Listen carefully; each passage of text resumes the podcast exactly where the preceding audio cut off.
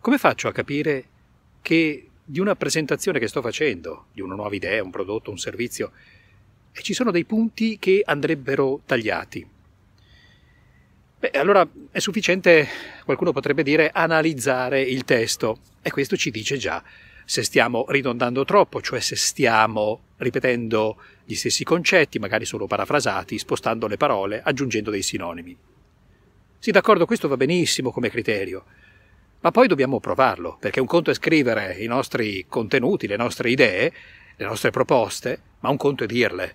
Ecco perché consiglio sempre di evitare di scriverle, il che significherebbe prescriverle, perché va bene scriverle, ma questo significa che li stiamo pensando perché siano letti. Ma allora possiamo provare direttamente, cioè andare direttamente a parlare, in prova, mentre siamo nel nostro studio, nel nostro ufficio, eh, in un momento di intimità.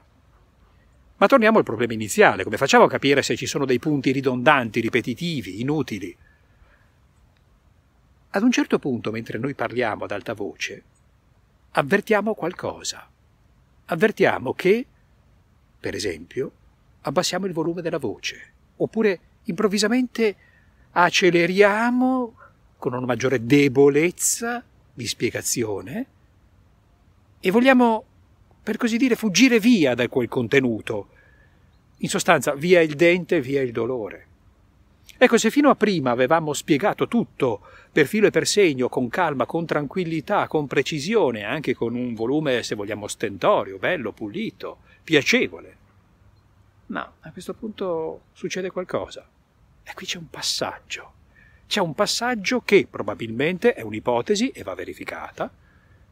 Probabilmente non ci piace. Allora, in definitiva, ogni nostro modo di esprimerci è sintomatico di che cosa noi stiamo pensando, di ciò che stiamo dicendo nel momento in cui lo stiamo dicendo. Ma attenzione, non solo pensando, ma anche di ciò che stiamo provando, anche di ciò che stiamo sentendo dentro di noi ci convince, non ci convince, ci affascina, non ci affascina, ci sta annoiando, vorremmo uff, aver già finito, vorremmo andare al passaggio successivo, ma questa cosa l'ho già detta, perché la ripeto?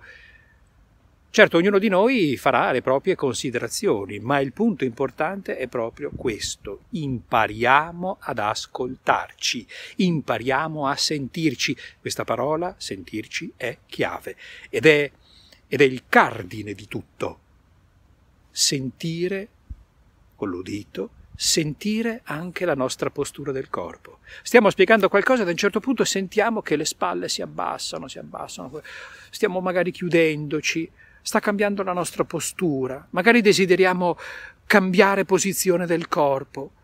Ecco, possono essere tutti segni indicativi di un disagio, qualcosa che non ci piace.